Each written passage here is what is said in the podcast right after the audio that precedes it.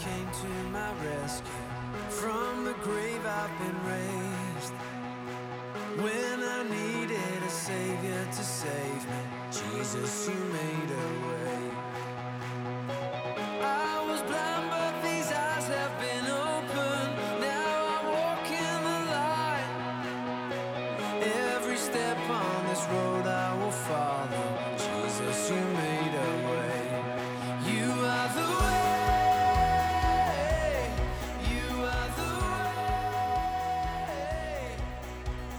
The following message was recorded by The Way in Brea.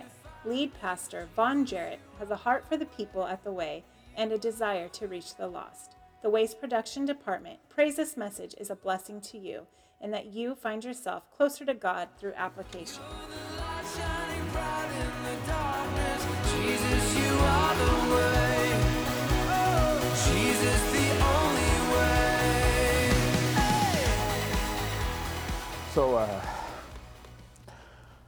when I read Megan's text message, she texted us in the morning. I got like halfway through it, and I just began to, to weep uncontrollably.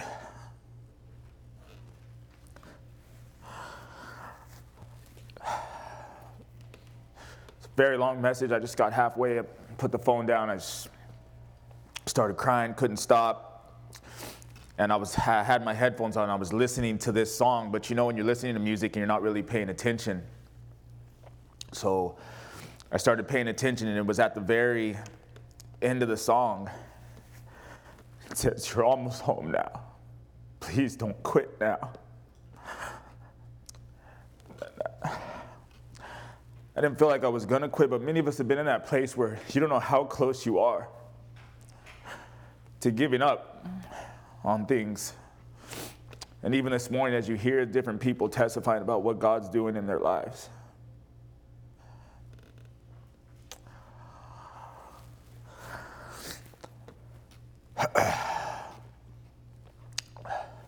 so when I put the phone down and I was weeping, I was crying, kind of like what Megan said. It was not because the dream was what I felt like was prophetic and very encouraging to me personally or to my wife personally. I was crying because I knew that God wanted to show me that He saw me right then and right there in that very moment. And He wanted to tell me that He loves me. There's nothing like that feeling. There's a lot of feelings in this world, there's a lot of feelings in the church, but when God comes and He says, I see you right now, right now where you are, and I love you, there's nothing like it.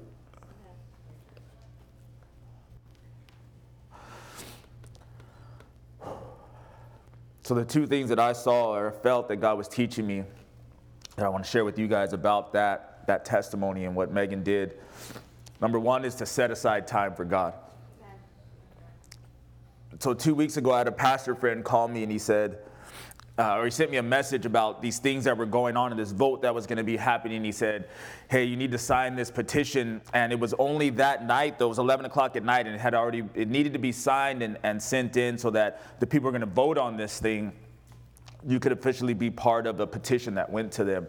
And I told uh, my friend, I said, "Hey, man, I've got to get ahead of these things. You know, I got it tonight, and I, there's just so many things happening, and I just want to get ahead of it." So.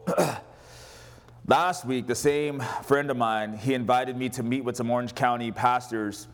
And he said, uh, there's a particular pastor that, that really focuses on what's going on politically and how it affects the church and how it affects Christians, and how it affects our kids and schools and all this stuff. He says, hey, the meeting's on Thursday at 8 o'clock in the morning.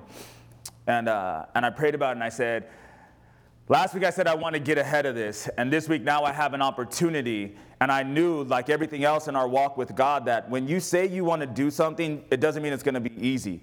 God's going to give you an opportunity, but some things are going to, you're going to lose something. You're going to have to change something. So I, uh, I changed my work schedule and I said, hey, I'm going to go to this thing on Thursday at 8 to be there with these, uh, with these pastors. And Wednesday night, as Megan said, it was kind of crazy. It ran late. We were, we were here late. God was moving. A lot was going on. Uh, got home late, and I said, tomorrow morning, though, I want to wake up and I want to read.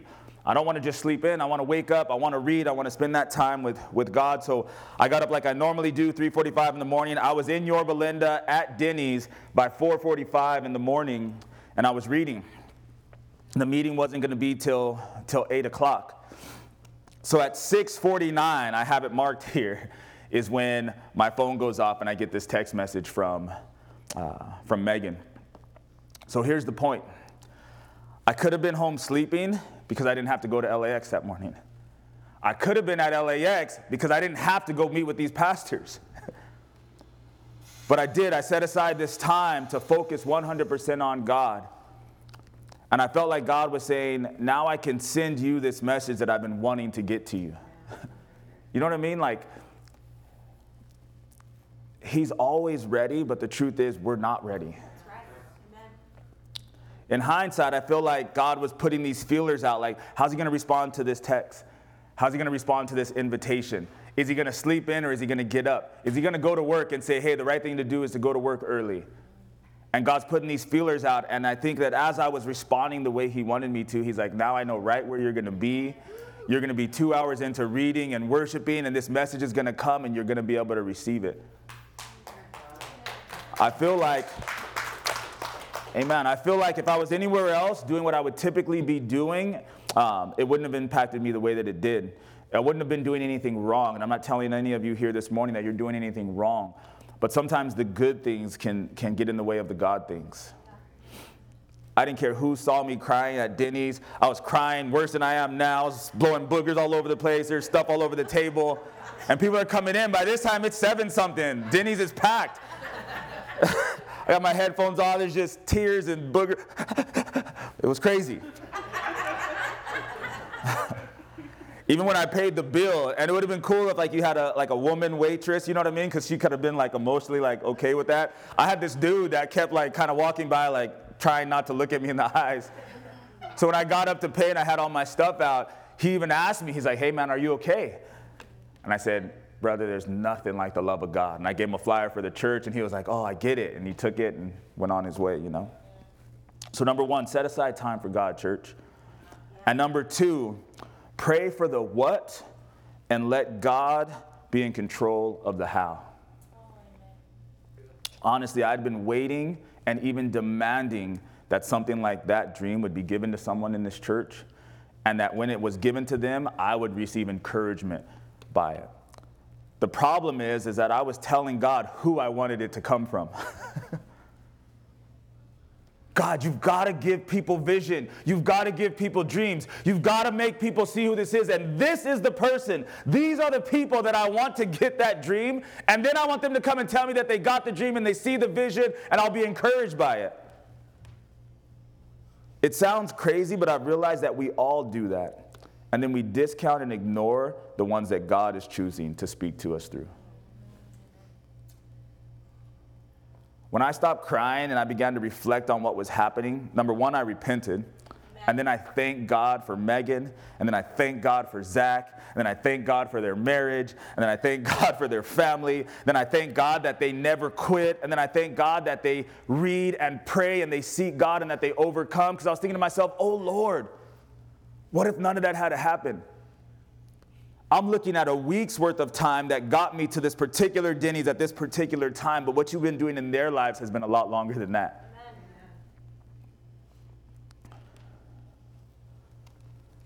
Then I asked God, You're going to give this woman a dream. She says she never had any dream like that before in her life. I said, God, who am I and who is Mary that we would be a part of something so special that you want to give to this person? And when you finally give her a dream, it's about this church and it's about us. We don't deserve that. God told me don't choose who the dreams are going to come through. If the people that you're looking for to be the encouragers in your life, the people that you're looking for to be the supporters in your life, the people that you're looking for to be the help in your life, if they're not that, don't condemn them, but don't wait on them either. Many of us are praying and demanding, God, do this and use this person, do this, do this. We don't have to condemn them for not being that, but we don't have to wait on them either. I want you guys to begin to pray. the Lord has that encouragement for you. And what we need to be praying is, Lord, we know who you are and we know you want to give that to us. So we don't care who you bring it through. Amen. We're ready for it and we're ready to and willing to receive it. Amen. How many times, I wonder, has God been trying to give that to me? But I was saying, No, Lord, this is who I want it to come from.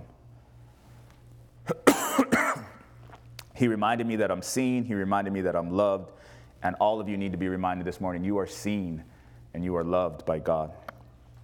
We can look at our lives, we can look at our efforts, and we can say, What I have and what I do is just a drop in the ocean. At 10 years of this church being here, we are a small drop in the ocean that is the church, the worldwide global church, right? We're just a small drop in it. But I heard a quote this week that changed my life forever. So hopefully you listen and it'll change your life. Mother Teresa said something along these lines. She said, What we do is a drop in the ocean, but the ocean is made up of drops.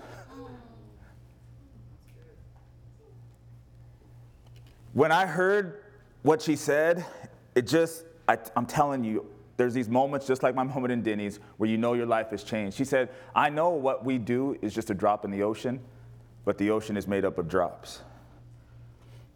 There are many drops out there, but there's only one you. Your drop is unique and your drop matters to God. Our church, I believe, has been tenured, it's been established. and though there are many churches in the world, there's only one the way. Amen. Our drop is important to all the other drops as well that make up the whole ocean of the body of Christ.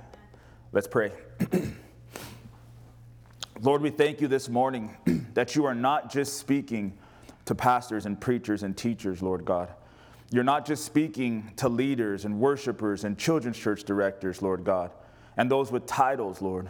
The only title you care about is saved. You speak to your people. You love your people. You have grace and you have mercy upon your people, Lord. You say that we are uh, not condemned, that we've been forgiven, that we've been set free and that your mercy and grace that they are enduring in our lives, Lord God. When we feel as if we're falling short, when we feel as if we're not seen, when we feel as if we've failed, Lord God, remind us who you are and what your word says about us, about what our destiny is. You say that you have uh, a future for us and a hope for us, that you have purpose for us, Lord God. I pray that you would meet each and every one of your sons and daughters here in this place, Lord God, and that they would feel your all consuming love. We sang this morning that you can do more in a moment than other lovers could in a lifetime, Lord God. And I can testify to that just in this very week. One moment that changed my life forever, Lord God. I believe that you have those moments for each and every person in this room this morning, Lord. I pray that they would hear your voice, that you would go into their hearts this morning and do your work. We love you. We thank you. We need you now more than ever. In Jesus' name we pray. Amen. amen. Amen.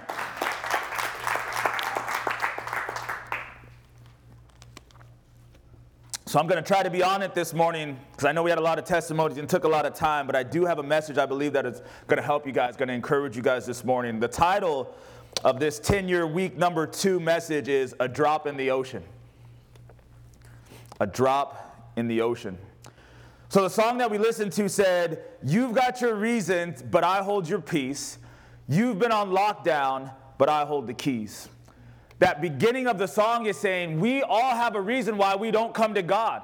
We all have a reason why we, we hold that drop and instead of bringing it to the Lord, we say, nah, you know what? It's, it's not all that valuable. It's not going to really do anything. And God says, listen, I know you've got a reason, but I hold your peace. You've got to come to me. You may not know this, but you've been on lockdown and I've got the keys. we discount or we waste our drop. And it doesn't matter what your reason is this morning, it always leads to the same place, and that place is not a place of peace and it's not a place of freedom. That's only found when we bring our drop to Jesus. You take this drop that, that represents your life, and instead of wasting it, you bring it to Jesus, and you know what he says? I'll turn your water into wine. Amen.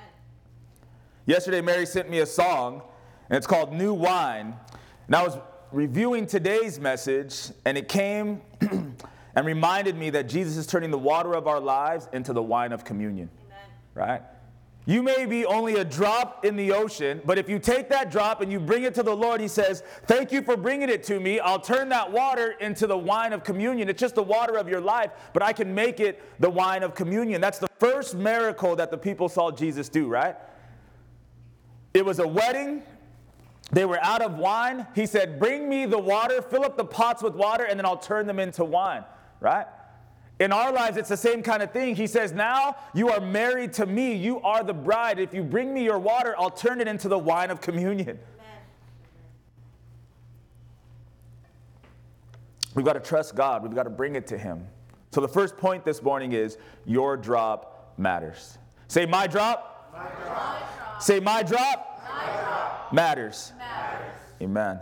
This is John chapter 6, verse 1 says after these things jesus went over the sea of galilee which is the sea of tiberias then a great multitude followed him because they saw his signs which he performed on those who were diseased jesus went up on the mountain and there he sat with his disciples now the passover a feast of the jews was near then jesus lifted up his eyes and seeing a great multitude coming toward him he said to philip where shall we buy bread that these may eat but this he said to test him for he himself knew what he would do.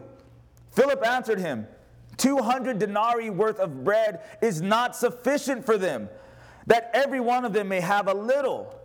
One of his disciples, Andrew, Simon Peter's brother, said to him, There's a lad here who has five barley loaves and two small fish, but what are they among so many? Then Jesus said, Make the people sit down. Now there was much grass in that place. So the men sat down in the number of about 5,000. And Jesus took the loaves, and when he had given thanks, he distributed them to the disciples, and the disciples to those sitting down, and likewise the fish, as much as they wanted. So when they were filled, he said to his disciples, Gather up the fragments that remain, so that nothing is lost. Therefore they gathered them up filled 12 baskets with the fragments of the five barley loaves, which were left over by those who had eaten. Then those men, when they had seen the sign that Jesus did, said, This is truly the prophet who's to come into the world. Therefore, when Jesus perceived that they were about to come and take him by force to make him king, he departed again to the mountain by himself alone. So I love this story. and Many of us have heard this one and some of the others that are similar to it in the Word. And typically, I like to focus on how Jesus multiplied the food, but he still used the disciples to distribute it. See, on Wednesday night, like Megan was talking about, we talked about authority and we talked about leadership. We talked about discipleship and how God says, Look, I'm going to put these people between you and me, at least for a season of your life, and they are going to be the ones that deliver the gifts to you. I mean, you see it here with Jesus, right? He has all the food. He multiplied all the food, and he's God. He could have distributed to everybody himself, but he says, No, these 12 are going to be the go between between what I have for you and what you're able to receive.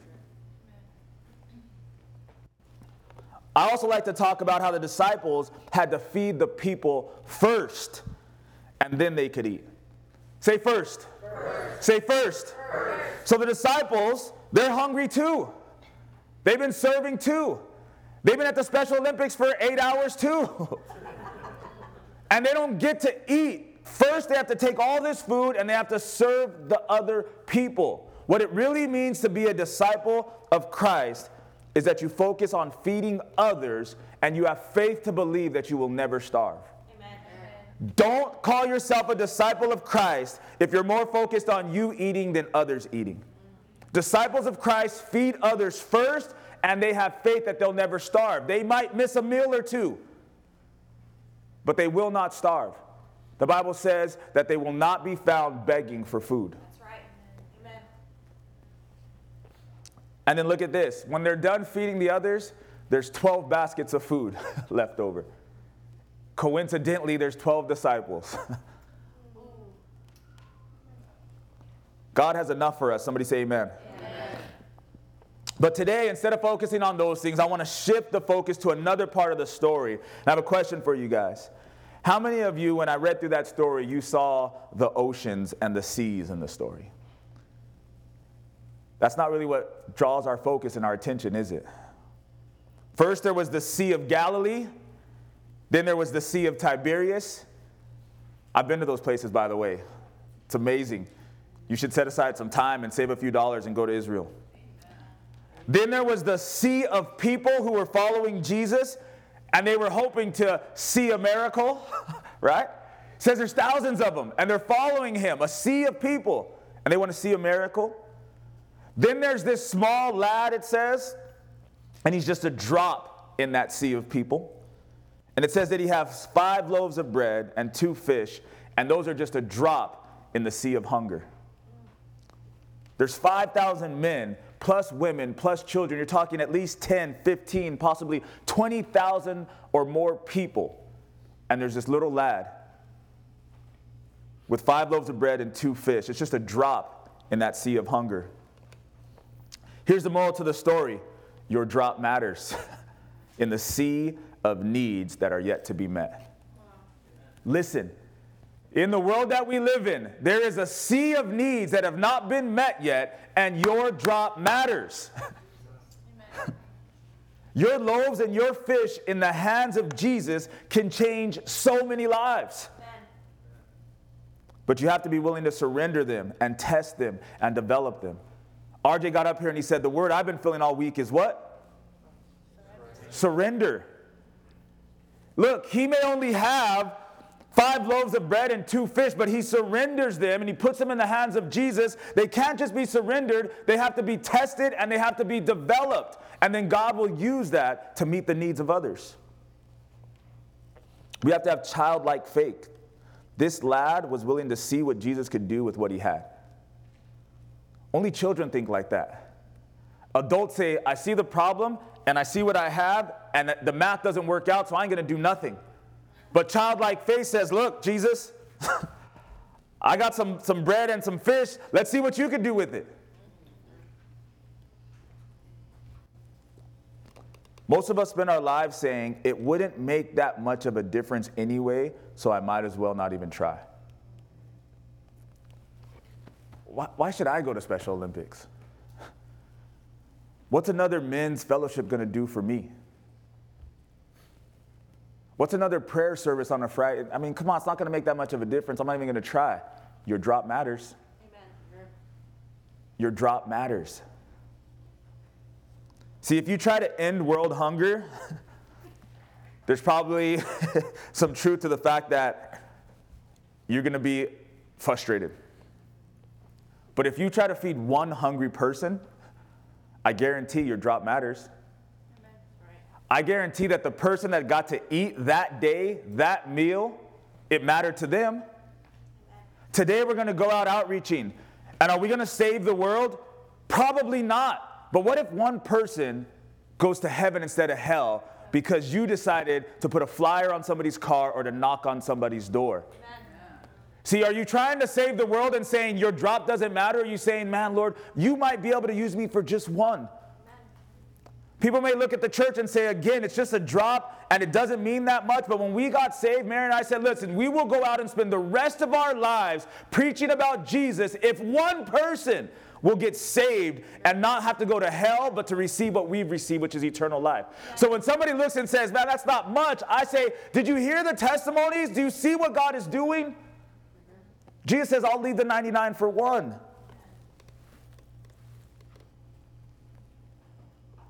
Your drop matters. There's something else important in this story. When it comes to that sea of impact, who's having the most impact in the world? Who are the Greg Laurie's of the world? Right? Who's having the most impact? Who are the Joyce Meyers of the world? we like to turn our attention to the Pauls, right? And the Peters and the Johns, and, and he's laying on the breast of Jesus. He's a disciple that Jesus loves, and he gets these revelations of these heavenly things, right? But there's a little drop in this story that we can't overlook. Verse 8 and 9 of John 6 says, One of his disciples, Andrew, say Andrew. Andrew. Say Andrew. Andrew. You've now said it more than you ever have in your life. One of his disciples, Andrew, Simon Peter's brother, said to Jesus, There's a lad here who has five barley loaves and two small fish, but what are they among so many? Andrew is only specifically talked about twice in all the scriptures. There's other lists where his name is listed with all the other disciples, but only twice in the whole Bible do you specifically hear a story about Andrew. You know what they were? One, he's bringing Peter to Jesus. He meets Jesus first. He says, I got to go get my brother. He gets Peter. Peter, you got to meet him. We found the Messiah, it's Jesus. And we know what happens in Peter's life. And the other time, what is he doing? He's got this little boy and he's saying, Hey, let me take you to Jesus. Amen. The only two times you find him, what is he doing? Bringing people to Jesus. You don't hear anything about him, but look at what happens in the lives of those that he brought to Jesus and how they were used.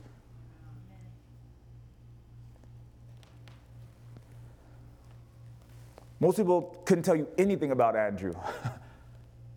but man, his drop matters, doesn't it? So listen, when Andrew says this, I think he says it in a condescending way. I want you to think back now. So Andrew comes up and he says, Hey, there's a lad here, Jesus. He has five barley loaves and two small fish, but what are they among so many? Right? So imagine this story. Your parents know that you're struggling. You're, you're married, you got kids, they know you're struggling, right? So, so your mom and dad, they get together, they say, listen, here's what we're gonna do. They, they need money, they need groceries. They go to Ralph's and they buy a $500 gift card. And then they invite you over to dinner with you and all your crazy kids.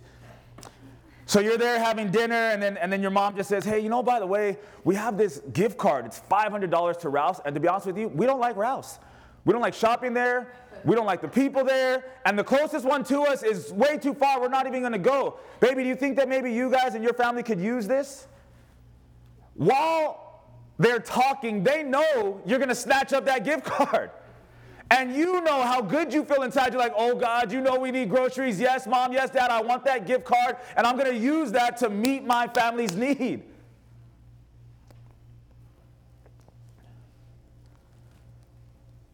In the sea of ignorance and the sea of fear, the disciples are all around Jesus and they're saying, Listen, we don't have enough money. There's too many people. Even if we had a ton of money, you know, we don't, even, we don't, you don't even give us any money, but even if we had a ton of money, we couldn't give everybody here even a little bit. And they're just negative and saying what they can't do and how they're not going to be able to do it. And you know what I believe? That while 11 of them were doing that, Andrew was like, Man, who else can I bring to Christ? Who else is out here? I'm gonna do my drop thing. and my drop brings people to Christ. And he finds this little boy with a little bit of fish. And I think that's how he says it. Like a mom or dad who says, Hey guys, I've got this gift card, and if you want to use it, you could use it. I think that's what he says when he comes up to Jesus. He's like, Hey, I got this little boy, you know, and He's got some fish and some bread, and I don't know what that's going to do for all these people, but he knows that Jesus is going to snatch up that boy, snatch up that fish, snatch up that bread. He's going to bless that boy, and then he's going to meet the needs of all these people. The same way that a parent knows that their child is going to snatch up that gift card and use it to meet the need, Andrew knows Jesus and he knows the value of his drop, and he knows, man, the Lord's going to snatch this up and do something crazy. Amen. Are you a drop that knows your value? Are you a drop that knows your Savior? Or are you a drop that's whining and complaining instead of turning into wine? Proverbs 11:30 says, "He who wins souls is wise." How much time have you been thinking about winning souls this week? Let's be honest.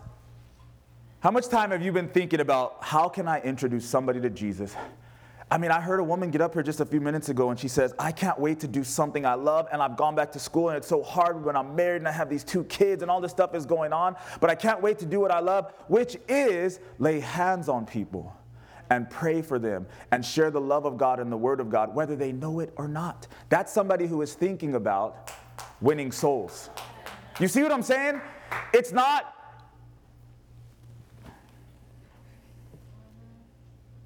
In Matthew 14, 18, Jesus says, Bring them here to me. Bring them here to me. Bring them here to me. Do their eyebrows for three years, but in the process, bring them here to me. right? Have lunch with them, play basketball with them for 10 years, but in the process, bring them here to me. Amen. That doesn't mean that you beat them over the head with the Bible every time they, you see them and say, Look what I did, Jesus. You see that bruise on the side of their head? I got them. That's not what it means. What it means is I'm playing basketball with these guys for 10 years, and when I know something's going on, hey man, if you just want to talk and grab some coffee, let's talk and grab some coffee. And then, same way, pray for them for the 20 minutes before you go, and pray for them for the 20 minutes after you go. And one day, God's going to open a door, and you're going to drop your drop on it, and it's going to turn into wine. Amen. Verse 14 and 15 says, about the people, when they had seen the sign that Jesus did, multiplying this food, right? They said, This is truly the prophet. He's coming to the world. Therefore, when Jesus perceived that they were about to come and take him by force to make him king, he departed again to the mountain by himself alone. So think about this for a second. You have a drop of a forgotten disciple that nobody thinks about, nobody talks about, nobody loves and says, That's my favorite disciple. He's just a small drop and he's forgotten about. And then you've got this drop of a little boy who really nobody knows his name even. He's not going to be important. And what happens? Jesus uses that as the platform to do something in the lives of a sea of people. And then what, what did they want? They wanted to make him king. Isn't it crazy to think that your drop in the ocean could cause people to want to make Jesus king? Think about that for a second. You're just a drop, but your drop in the ocean could cause people to say, I want to make Jesus king. That blows my mind. Your drop matters. Number two this morning, you are not the unstoppable drop. Say that again. Number one, your drop matters, but number two, you are not the unstoppable drop. Every now and then, your drop's gonna fall on stony ground. Every now and then, you're gonna say, I got my drop, and I'm gonna go quench somebody's thirst, and then, dang, I dropped my drop. Every now and then, like we'll be at the house sometimes, and you'll see that little bottle of water on the, on the counter, and maybe you don't want to drink it, but you also don't want the balls to be sitting there. And what do you do? You open up and you throw it in the, in the drain. Every now and then, you drop your drop in the drain. You could have at least poured it in the grass or poured it on the flower and it would have done something, right? Every now and then, we just waste our drop. Well, that's not enough to even quench my thirst. Let me just throw it down the sink. You're not the unstoppable drop. You're not always going to do it right. God would tell you this morning, though, do not dwell on those days. Get up and do something with your drop today and don't worry about being perfect. You might have wasted a drop yesterday. You might have intentionally thrown it down the drain, right? You might have not even considered its value, but get over it. You don't have to be the unstoppable drop. Do something with your drop today. Lamentations 3 22 and 23 says, Through the Lord's mercies, we are not consumed, because his compassions fail not, and they are new every morning. You may have wasted your drop yesterday. You may have wasted your drop last month. You, you may have been wasting your drop for the last five years. And you know what God says? Because I'm so merciful, your, your drop is not consumed. It's not like you wasted it and it's done. He says, You wake up in the morning at six o'clock and you run downstairs to make coffee for your husband, like Megan. and then, Lord, I got another drop. Think about that for a second. You could have yesterday said, Man, forget this drop. And I don't care. It's just a drop of the ocean. It ain't gonna make no difference. And you could be acting like that day after day. And then you wake up in the morning and God's like, Got another drop for you.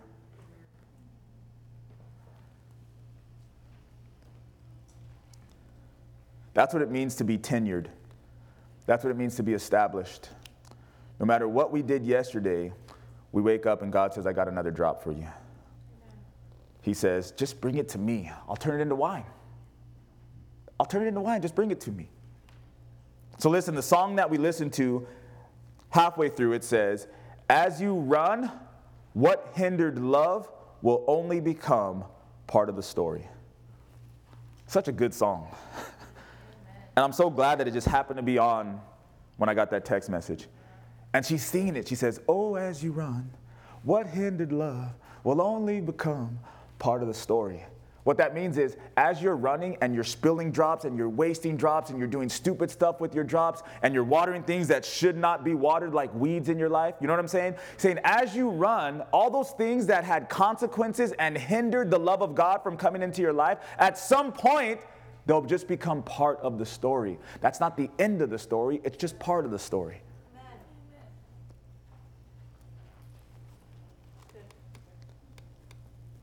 Our story is one of victory and redemption and hope.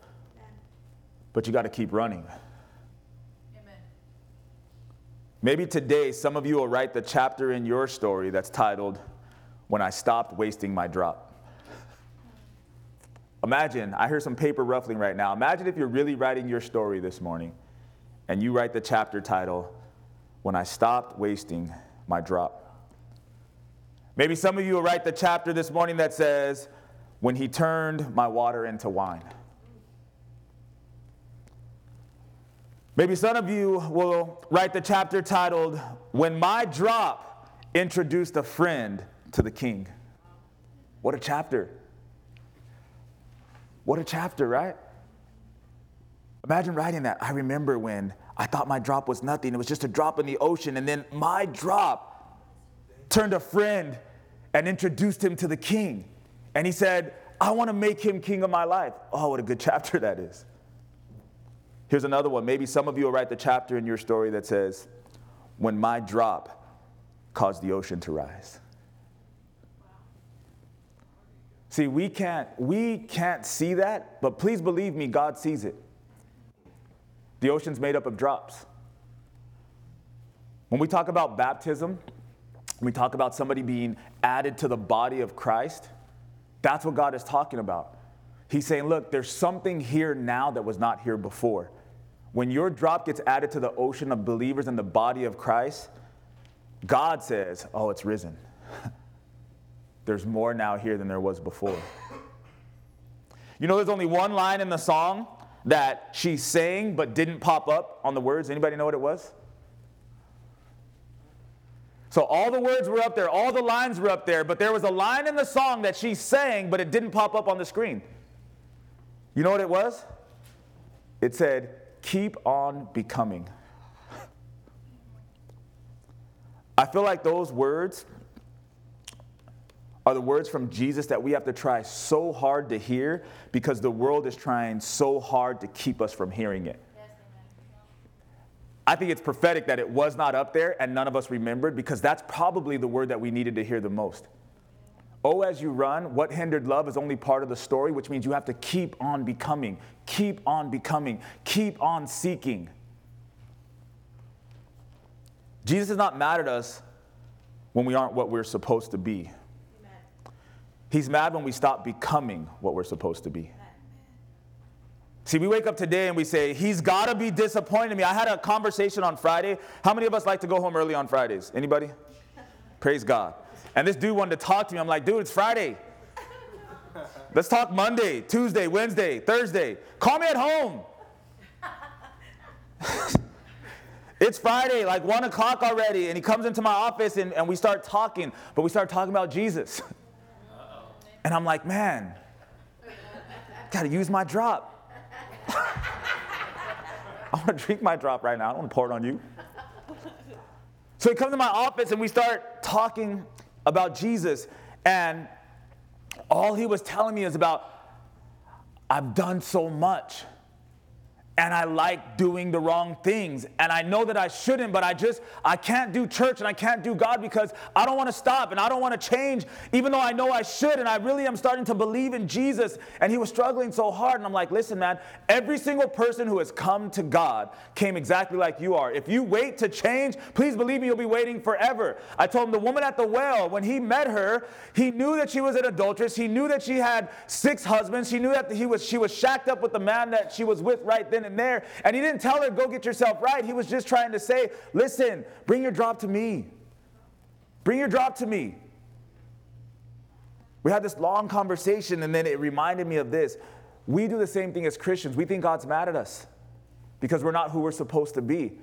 He's like, listen, I have all of eternity. Just keep on becoming. Keep on becoming. Hebrews 2:11 says, "He who sanctifies and those who are being sanctified are all of one, for which reason he is not ashamed to call them brethren." If you are being sanctified, that means you ain't there yet and you still fall short and you still waste your drop from time to time. And he says, I'm not ashamed of you. Amen. I know you're in process. So listen, you are not the unstoppable drop, but you have to keep on becoming. John 6 16. Same chapter, the story goes on from the little boy and his fish. When evening came, his disciples went down to the sea. They got into a boat. They went over to the sea toward Capernaum or Capernaum. And it was already dark, and Jesus had not come to them. Then the sea arose because a great wind was blowing. So when they had rowed about three or four miles, they saw Jesus walking on the sea and drawing near the boat, and they were afraid. But he said to them, It is I, do not be afraid. Then they willingly received him into the boat. And immediately the boat was at the land where they were going. On the following day, when the people who were standing on the other side of the sea saw that there was no other boat there except the one which his disciples had entered, and that Jesus had not entered the boat with his disciples, but his disciples had gone away alone, however, other boats came from Tiberias near the place where they ate bread after the Lord had given thanks. When the people therefore saw that Jesus was not there, nor his disciples, they also got into boats, and they came to Capernaum asking or seeking Jesus. When they found him on the other side of the sea, they said to him, Rabbi, when did you come here? Jesus answered them and said, Most assuredly I say to you, you seek me not because you saw the signs, but because you ate of the loaves and you were filled. Do not labor for the food which perishes but for the food which endures to everlasting life, which the Son of Man will give you because God the Father has set his seal on him. Then they said to him, What shall we do that we may work the works of God? Jesus answered and said to them, This is the work of God, that you believe in him who he sent. So I want you to look at the progression of becoming. Keep on becoming, keep on becoming.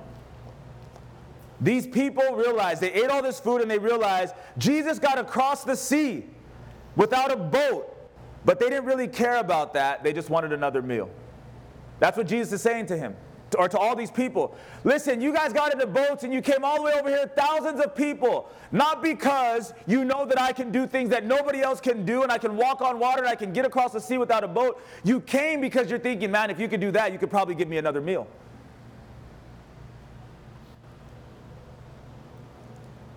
Jesus says there's two types of meals earthly temporary meals and heavenly eternal meals. He says, You've begun to come to me because you know I have something for you, but you got to keep on becoming. Don't just keep coming to me for the next meal. What can you fix? What can you change? What can you help me with? What can you deliver to me? He says, Keep on becoming. I'm trying to transform you. I want you to look at this story from the disciples' perspective. If you read all the Gospels, you see that Jesus is walking on the water. Their boat is about to sink. It's crashing. There's waves everywhere. They're terrified. They're scared. Jesus is coming. They think he's a ghost. They're scared of him. But they take the next step in their faith. They keep on becoming who Jesus is trying to turn them into. They say, Come into the boat. Yes, I'm afraid. Yes, I think I'm going to die. Yes, I'm not even sure it's you who's coming to me. Right? Like Megan said, she woke up and said, Let me pray and make sure this is God. But once I realize it's you, come into the boat. Peter even says, I'll take a further step and I'll step out of the boat. I'll put my drop in the ocean. I'm going to keep on becoming. And then verse 21 says this When they willingly received him into the boat, Immediately the boat was at the land where they were going. It leads me to the last point that I have for you guys this morning. But the song said, What hindered love has only become part of the story. What hindered love in the beginning was their fear and their faithlessness. But the end of the story is they welcome Jesus into their fear, they welcome Jesus into their faithlessness, and then immediately they end up where they were going. I walked into Denny's on Thursday morning and I was in a sinking boat. Like it had holes in it. I didn't even know it was sinking, but it was sinking. That's how I walked into Denny's. A few hours later, I walk out and I'm no longer even on a boat, I'm on Jesus Island. Everywhere I go, I just see Jesus. Everywhere I go, I just feel Jesus. And it's like, what happened? You kept on becoming. See, you immediately get to the destination you were going, you get there faster, but you have to keep on growing, keep on becoming who He set us out to be. You're not the unstoppable drop, but in the hands of Jesus.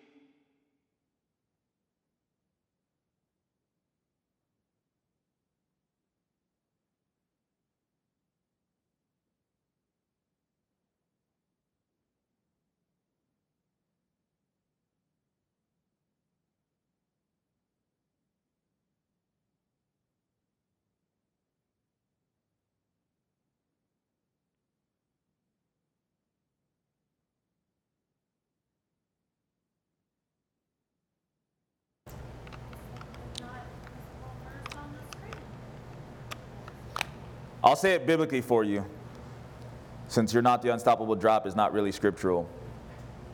Matthew 19, 26, Jesus looked at them and said to them, With men this is impossible, but with God all things are possible. He says, Your drop can't do anything if it's just a normal manly or womanly drop, but with me, I can do anything I want with it. I can feed thousands, I can save your family and your friends. We can look and be honest today, this morning, and say, Man, you know what? Vanessa's awesome right now, but she's 12. And I don't, let's see what she looks like at 18. Man, keep your nonsense with you. That's right. I believe that with God, all things are possible. She can be more on fire for God at 18 than she is at 12. And I believe the same thing for my children. And if you don't believe that, when we stretch our hands out, please keep your hands down. Because we don't want what you have and what you're sending out there. I believe that our drops can be unstoppable because they're in the hands of Jesus. Right. Last one. Number one, your drop matters. Number two, you are not the unstoppable drop. And number three, you're almost there. You're almost there. The song said, You're almost home now. Please don't quit now.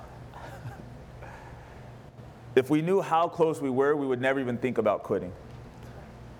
Pastor Allen shared a couple Wednesdays ago on his 10 year message, and he said that he heard a theologian talk about the Garden of Gethsemane, and Jesus is, is weeping and he's, and he's sweating drops of blood, and he's asking the disciples to pray. And he said three times, Lord, there's got to be another way, there's got to be another way. The scriptures say that angels were sent to minister to him. And Pastor Allen said that he, he read that a theologian said that maybe the angels gave him a vision of how many of us were going to put our faith in him after the cross. Imagine he's literally less than a day away from the cross, and he's terrified. He's anxious. He's human, so he's scared. And then he gets this vision. Please don't quit now. You're almost there. Look at what's ahead of you. This one's name is Vaughn. This one's name is Ray. This one is, is Liz. Look, look, you got, don't quit. You're almost there. Look what's going to be in heaven because of this next few hours of your life. See, when most of us picture Jesus and he's like, God, please, is there another way? Is there another way? But not my will, but your will. And God's silent, right? And then Jesus is walking around. Why won't you guys pray with me? I'm hurting. Like I said earlier, right? He's almost demanding of God, wake these guys up. Make these guys pray. These are the three that I brought. Make them pray. And God says, that's not where the encouragement is going to come from. And God's silent though, right? And then Jesus is again, God, please, there's got to be another way. There's got to be another way. But, it, but not my will, your will. But this week, I see it differently. I don't think Jesus, I don't think the Father was quiet and silent. I think the Father was saying to his Son, You're almost home now. Please don't quit now. Can you hear the Father saying that to Jesus? He knows it's, it's literally minutes away. And Jesus is struggling, and the, and the Father from heaven says, Son, you're almost home now. Please don't quit now.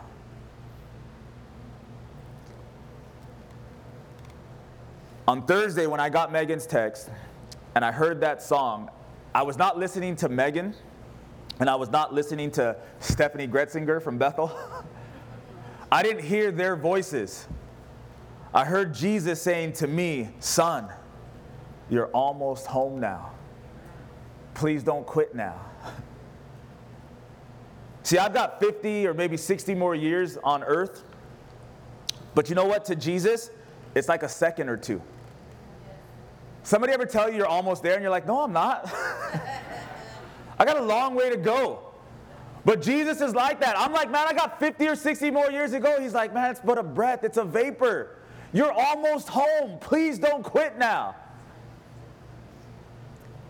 The rest of my life and the rest of your life, please receive this. We're almost done this morning. I won't put this on you. I'm going to tell you what God told me. The rest of my life, the next 50 or 60 years, is like the Passion Week. Okay, listen. It's just the Passion Week. It's not 50 or 60 years. It's that last week of Jesus' life. And in that last week of Jesus' life, what happened? He had meals with his friends and his disciples. They laughed and they talked and they ate. He washed feet and served people. He flipped tables in the church and taught in the church. He cried and he sweat blood and he prayed and he wept. He was in agony. He had this full range of emotion, but it was only that last week before his glorification, right? His crucifixion, his resurrection, and his glorification. The next 50 or 60 years of my life, it's just the Passion Week. I'm to have times of joy and laughter and meals and friendship and fellowship, but I'm also to have moments of agony and pain and loneliness Amen. and worry and fear. Romans 12 15 says, Rejoice with those who rejoice and weep with those who weep. When I cry, the Lord cries with me. When I laugh and I have joy, the Lord laughs with me. When Simon the Cyrenian comes and helps Jesus carry his cross, right? Jesus carrying the cross and, and it's too heavy for him, literally. And this man, Simon the Cyrenian, one of my favorite people in all the Bible, he was not ready to carry the cross, but he comes beside Jesus and he carries the cross. And I know this line is only from the movie and it's not in the scriptures, but man, what a good line. You know what he says to him? You're almost there. Watch the passion again. Simon comes to him and he picks him up and he's like, You're almost there. Imagine somebody telling you, It's not exciting. What is he saying? You're almost to the cross where you can be crucified. He says, Don't quit, man. You're almost there.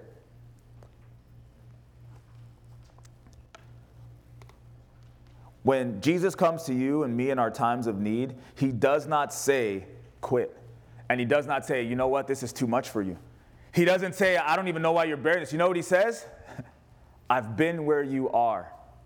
Literally, I've been where you are. You're almost there. Don't quit.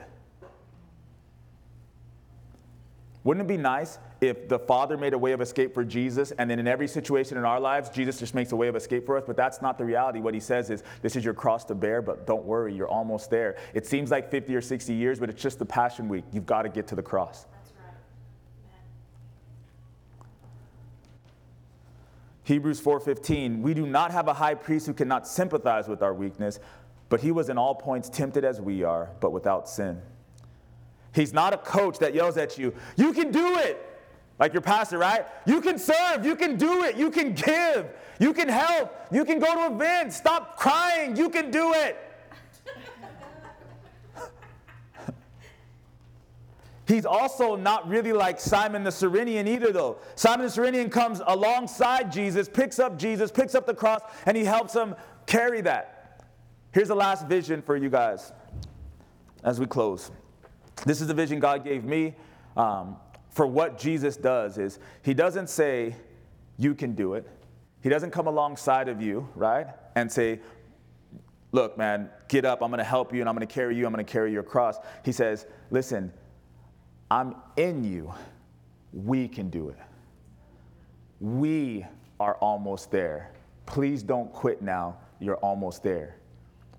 So every day in your life, every day in my life moving forward, that's what I want to picture is that when I get ready to bear the burdens of this life, that He's inside of me and He's lifting my arms. He's taking the steps with me. I'm not alone. I'm never alone. He says, We're almost home now. Please don't quit now. I've been here before. I know the way to the cross. That's where I'm taking you. We're going to make it. Keep on becoming. John 14, 1. This is the scripture of our church. Let not your hearts be troubled. You believe in God, believe also in me, Jesus says. In my Father's house are many mansions. If it were not so, I would have told you. I go to prepare a place for you. And if I go and prepare a place for you, I'll come again and receive you to myself, that where I am, there you may be also. And where I go, you know, and you know the way. Thomas said to him, Lord, we do not know where you're going, and how can we know the way? And Jesus said to him, I am the way. I go to prepare a place, and it took me to Calvary and it took me to the cross. And if I go to prepare a place for you, I'm going to come back and get you. And you know where you have to go? To Calvary and to the cross. He gets inside of us. He says, Let's go. Please don't quit now. You're almost home now. This is where I'm taking you. He says, You know the way.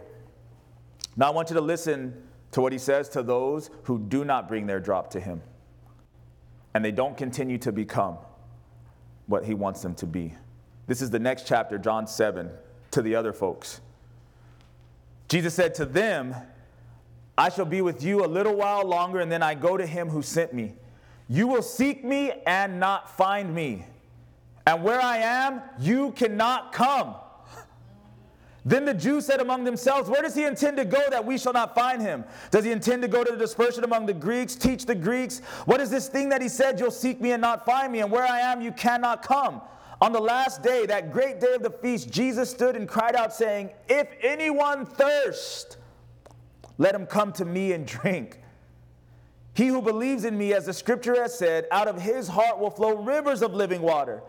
But this he spoke concerning the Spirit, whom those believing in him would receive. For the Holy Spirit was not yet given because Jesus was not yet glorified. Therefore, many from the crowd, when they heard this saying, they said, Truly, this is the prophet. Others said, This is the Christ. But some said, Will the Christ come out of Galilee? To one group, he says, You'll seek me, but you will not find me, because where I am, you cannot come. And to the other group, he says, Where I go, you know, and the way you know. It's so simple. If you bring that drop to me, and I turn it into wine and I have communion with me, you will seek me, you will find me, and I will show you the way. If you keep that drop and you say it has no worth, it has no value, it's not going to make any difference, I'm going to use it or I'm going to waste it, whatever decision you make, he says, You will seek me and you will not find me, and where I go, you cannot come.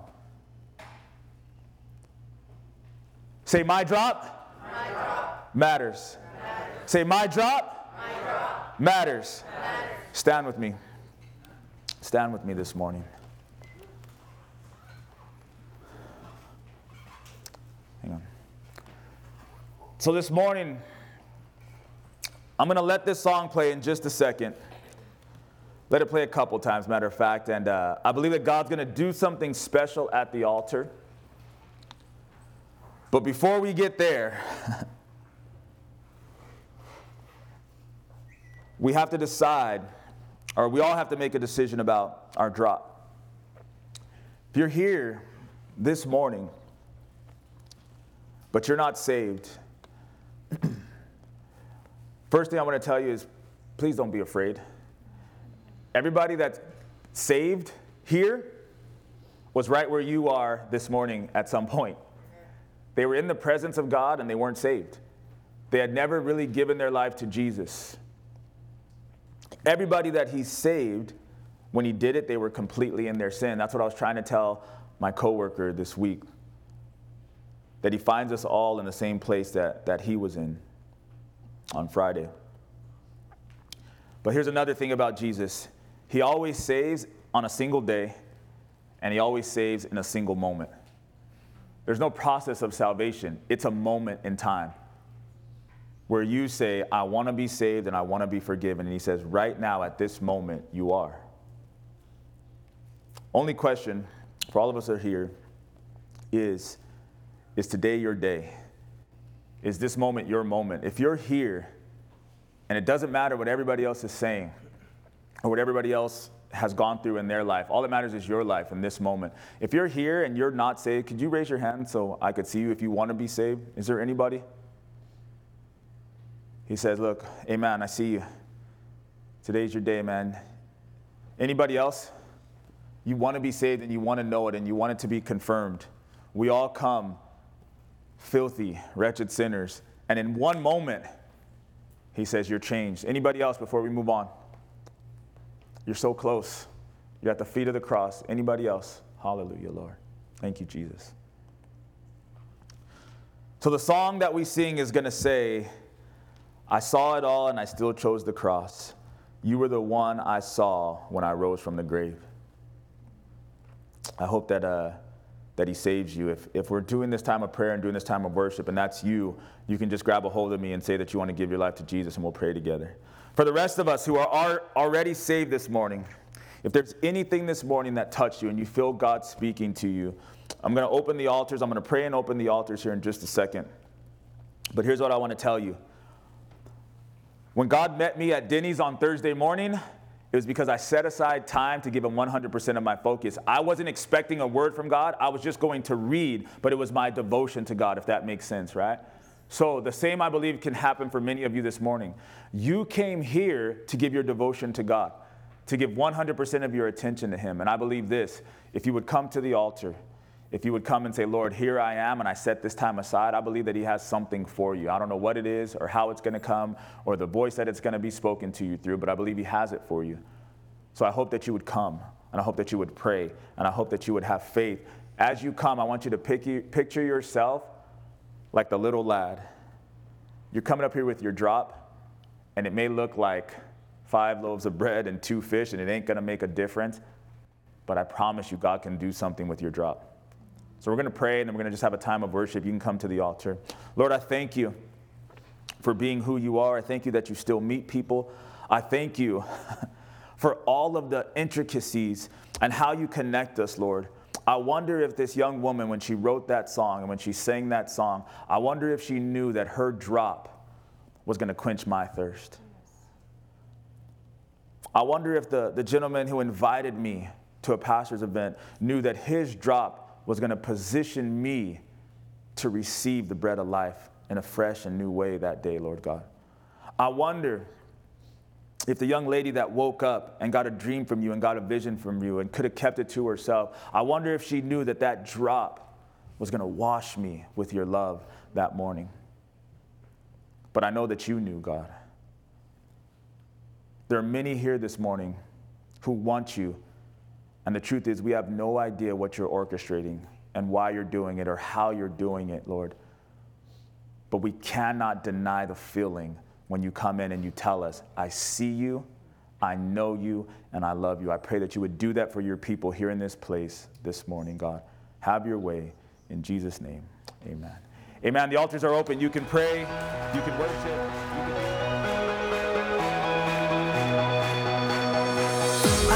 nowhere to my rescue. From the grave I've been raised. When I needed a savior to save me, Jesus, you made a way.